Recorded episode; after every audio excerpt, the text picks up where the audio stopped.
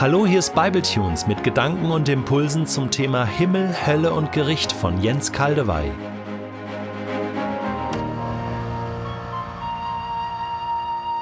Wir haben euch versprochen, dass wir am Ende dieser Staffel nochmal auf Reaktionen und Fragen von euch eingehen. Und genau das wollen wir jetzt tun. Dazu haben wir unseren Sprecher Jens Kaldewey hier in unser Studio eingeladen. Jens, vielen Dank, dass du nochmal gekommen bist, um Rede und Antwort zu stehen. Da freuen wir uns jetzt drauf. Diese Episode kannst du nicht nur als Audio hören, sondern auch auf unserem YouTube-Kanal dir als Video anschauen. Und lass uns doch mal direkt einsteigen. Ich habe Reaktionen bekommen. Ein guter Freund hat mir geschrieben per WhatsApp, Jens ist spitze.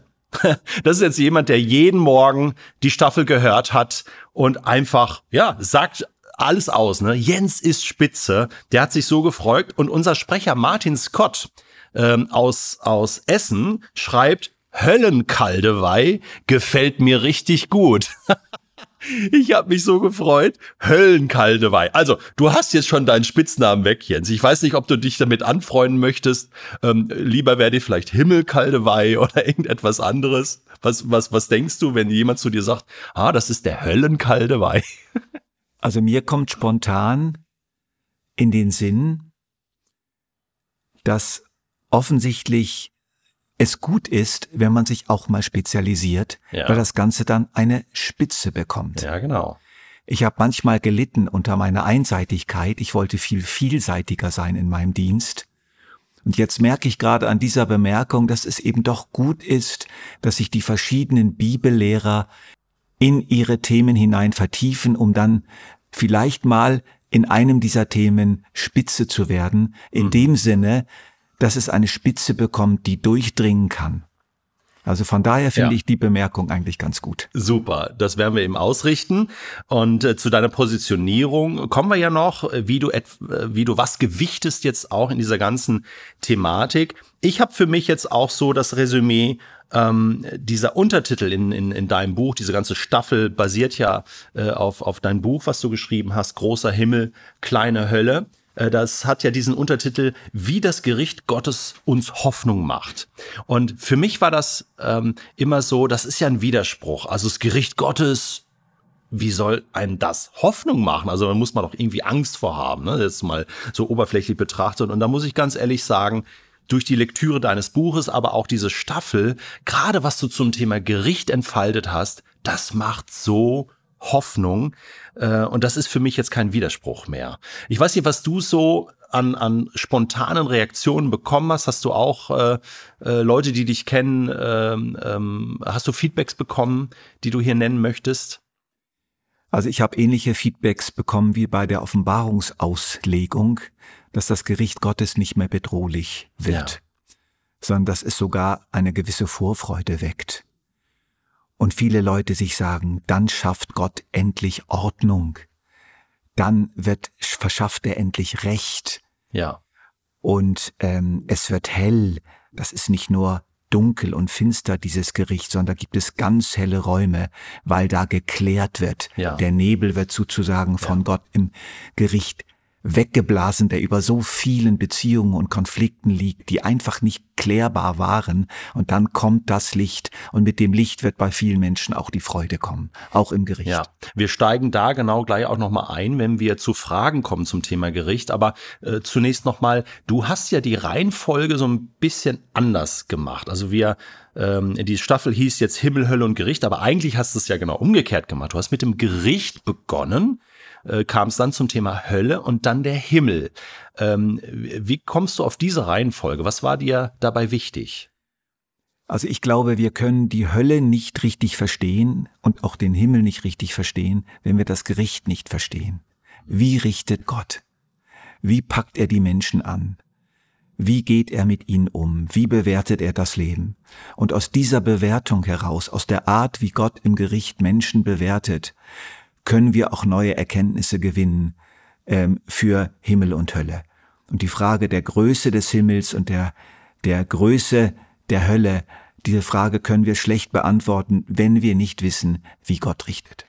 Vielen Dank, Jens. Du schreibst ja in deinem Buch auch, äh, ähm, dass es so ein Maßstab Gottes gibt. Er hat verschiedene Maßstäbe und eins ist so dieses äh, diese ausgleichende Gerechtigkeit, das ausgleichende Gericht, also ähm, dass Menschen, die ähm, Ungerechtigkeit erlebt haben, zu ihrem Recht kommen. Diese Täter-Opfer-Geschichte. Ich habe da äh, ein Beispiel von einer guten Freundin, die dein Buch gelesen hat und auch die Staffel gehört hat. Und die hat mir ähm, äh, letzte Woche äh, erst noch das Feedback gegeben, sie hätte dein Buch verschlungen, in einer Woche gelesen. Und sie war in einer Situation, dass ihre Mutter die bereits verstorben ist, ähm, zehn, elf Jahre gepflegt werden musste aufgrund eines äh, ärztlichen Fehlers. Sie hatte einen Schlaganfall und, und dann war das eine ganz, ganz schlimme Situation. Sie ist selber Ärztin und konnte das beurteilen und hat so gelitten unter dieser, ja,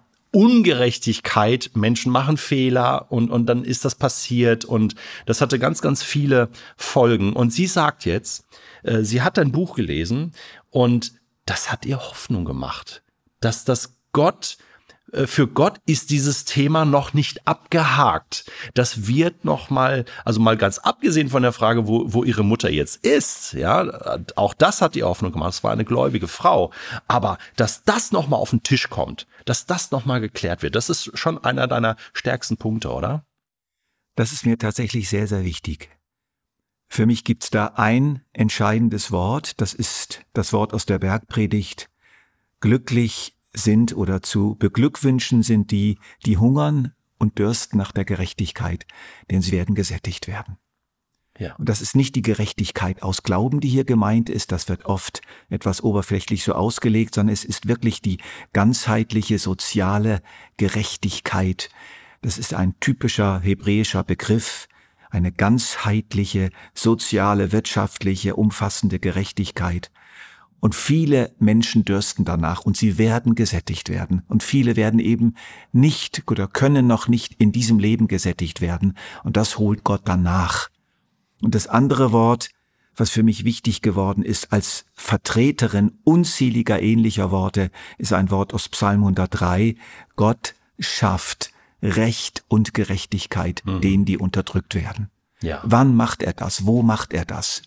Wir fragen ja oft, wieso greift Gott nicht ein? Genau. Er greift Gott ein. Ja. Das, was hier nicht geklärt werden kann, das Recht, was er hier nicht verschafft, wird er im Gericht verschaffen. Und zwar auf eine sehr reale Weise. So macht das Gericht Gottes wirklich Hoffnung. Vielen Dank, Jens. Ähm, kommen wir mal zu dem nächsten äh, Fragenblock zum Thema Hölle. Da gibt es jetzt, wie ich hörte, ein aktuelles Interview, was du ähm, mit Idea geführt hast. Ähm, das können wir dann alle noch äh, lesen. Ähm, aber da hat ähm, der ähm, Herr Höhneisen... Idea, Idea Schweiz muss ich da hinzufügen. Idea Schweiz Ich weiß das? nicht, ob es in Deutschland okay, auch Okay, das müssen wir dann sehen, aber Schweiz ja. auf alle Fälle. Ja. Und da hat der Rolf Höhneisen dich so ein bisschen in diese Ecke äh, manövriert von, von ähm, ähm, dass du jetzt derjenige bist, der diese Position der äh, Höllenvernichtung sozusagen äh, vertritt. Äh, und du, du hast mir im Vorgespräch gesagt, da fühlst du dich nicht so ganz wohl mit. Warum? Also die ursprüngliche Formulierung in der seiner Vorstellung von mir lautete, Jens Kaldewey folgt dem Annihilationismus, also folgt der Lehre von der Auslöschung der Hölle. Und ich habe mich dann dafür eingesetzt, dass das verändert wird. Jens Kaldewey plädiert für die Möglichkeit dieser Auslegung. Das ist mir doch wichtig. Was ist ja da jetzt für dich der Unterschied? Du folgst ja der dem, Unterschied. der mhm. Unterschied ist, ich setze jetzt die Vernichtungstheorie nicht absolut. Das ist ja. sie hieb- und stichfest. Ich halte sie für möglich und ich halte sie für wahrscheinlich. Ja. Und das ist doch ein Unterschied. Dir war es wichtig, und so habe ich dein Buch auch gelesen und interpretiert, verschiedene Positionen auch zu würdigen.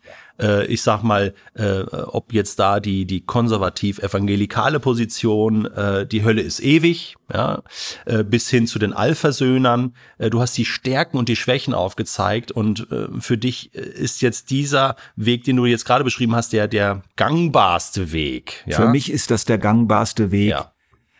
Nach hm. Nach der Bibel insgesamt und vor allen Dingen, wenn es um das Wesen Gottes geht, ist das für mich der wahrscheinlichste Weg, aber nicht im Sinne einer absoluten Gewissheit, ja. sondern eher im Sinne einer begründeten Hoffnung. Das ja. ist doch ein Unterschied. Ja, ja.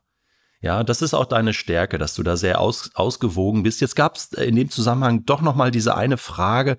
Du plädierst für diesen Ansatz, ähm, die Hölle ist für den Menschen nicht ewig.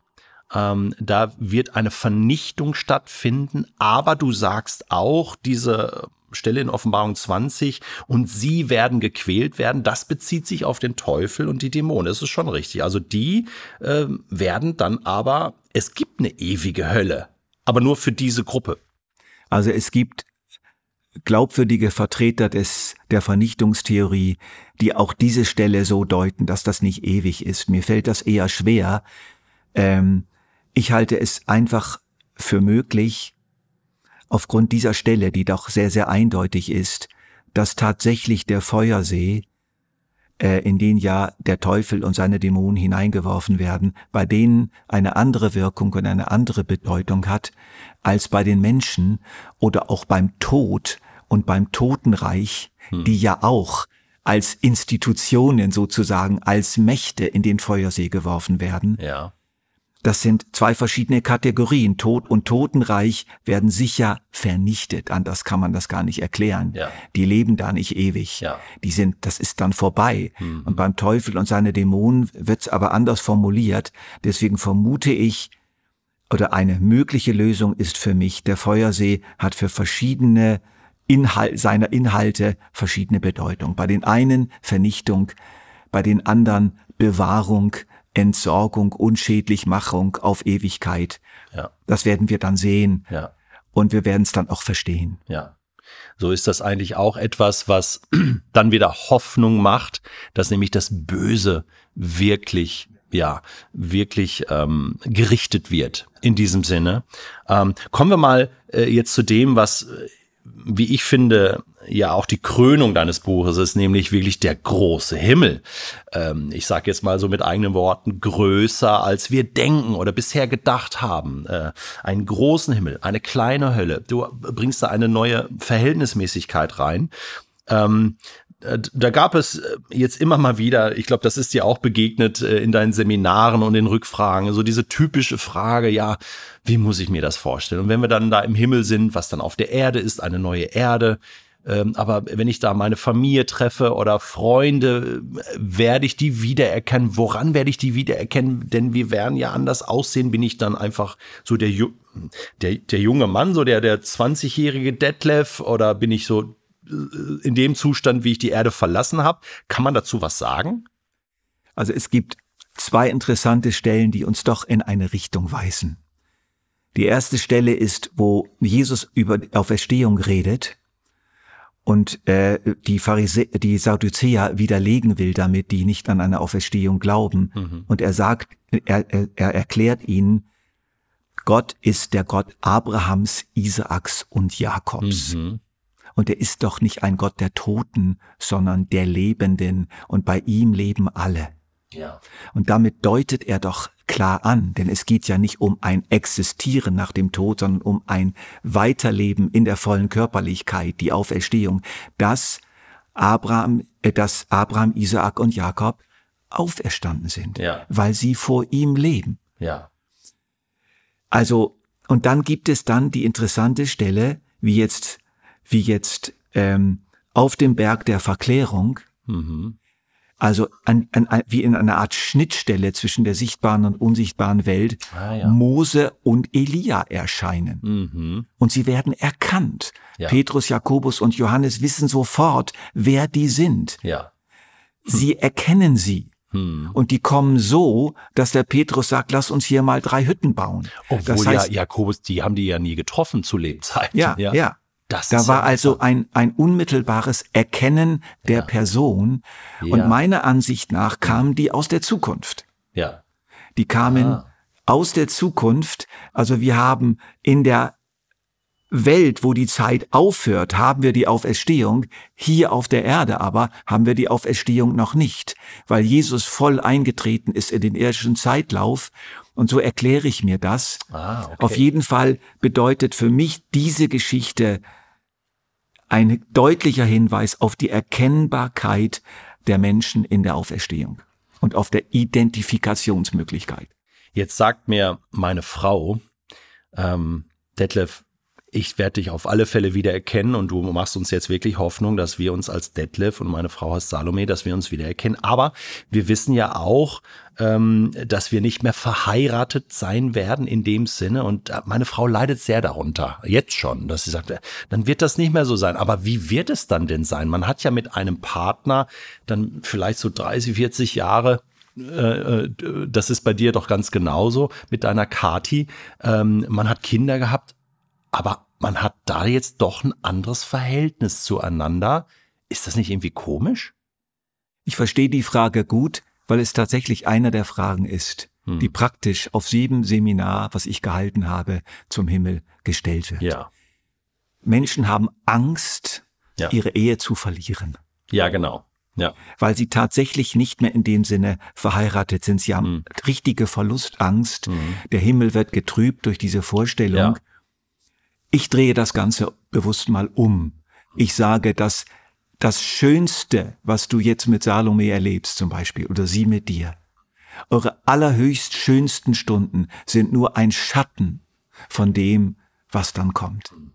Du wirst Salome nicht verlieren, du wirst sie gewinnen, du wirst sie zurückgewinnen in einer völlig neuen Weise, die nochmal wesentlich besser ist als das Schönste, was du jetzt mit ihr erlebst hm. und umgekehrt. das ist Jens, ich glaube dir jetzt einfach, äh, aber das ist ja schon auch der Tenor deines Buches. Dieses, ja. äh, wir können uns manches einfach nicht vorstellen. Wie, ja. und, und du beschreibst es ja auch damit, wie gut Gott ist, wie schön Gott ist, wie, das ist manches ja nur so bruchstückhaft, wie wir das jetzt erleben. Äh, und das ist wirklich eine Tür, ähm, die du uns da geöffnet hast in deinem Buch, ähm, wo wir jetzt so mal reingucken, aber so wirklich durchgehen, werden wir wahrscheinlich erst, oder? Wenn wir dann da sind. Ähm, aber ich möchte dir an dieser Stelle ganz herzlich danken, Jens, für die Arbeit, die du äh, hier investiert hast, auch für Bible Tunes nochmal eine Ehrenrunde gedreht hast mit dieser Staffel jetzt. Ähm, äh, das war wirklich eine wertvolle Investition und ich finde auch, ähm, ähm, dein Mut muss hier nochmal angesprochen werden, äh, du hast allen Mut zusammengenommen und, und gesagt, hey, ich möchte dieses heiße Eisen nochmal anpacken und auch wenn es Kritik gibt und, und Gegenwind, ich möchte hier nochmal klären, aufklären, nochmal einen neuen Weg auch zeigen. Und ich muss sagen, das ist dir wirklich gelungen. Ähm, hast du noch ein, ein abschließendes Wort, bevor ich äh, so in, in den Abspann komme und nochmal äh, ähm, noch abschließende Worte finde? Also mein größtes Anliegen ist, dass dieses Buch dazu beiträgt, dass die Vorfreude auf den Himmel wirklich wächst. Die Vorfreude oder an, vielleicht allgemeiner ausgedrückt, die Vorfreude auf das Leben, auf die neue Welt, die dann kommt, dass diese Vorfreude wächst, dass die Ängste verringert werden, dass die Vorfreude wächst. Und ich will auch noch mal ganz mutig sagen, äh, dass ich mir wünsche, dass viele Menschen eine Hoffnung bekommen für viele Menschen auf dieser Welt, die Jesus nicht kennen. Nicht bewusst. Das ist ein gutes Abschlusswort. Vielen Dank, Jens. Äh, wenn du mehr Freude haben möchtest äh, über den Himmel, auf den Himmel, wenn du anderen Menschen Hoffnung machen möchtest und dieses Buch von Jens Kaldewey vom großen Himmel und der kleinen Hölle noch nicht gelesen hast, dann sei dir das nochmal herzlichst empfohlen. Auch weitere Artikel und Predigten zu diesem Thema findest du auf äh, der Seite von Jens, jenskaldewey.ch. Dort kannst du einige Themen nochmal für dich persönlich vertiefen. Nochmal ganz herzlichen Dank, Jens, für deine Arbeit, für deine Investition. Und so sagen wir jetzt auf Wiederhören und auf Wiedersehen, denn diese Episode kannst du nicht nur als Audio hören, sondern auch auf unserem YouTube-Kanal dir als Video anschauen.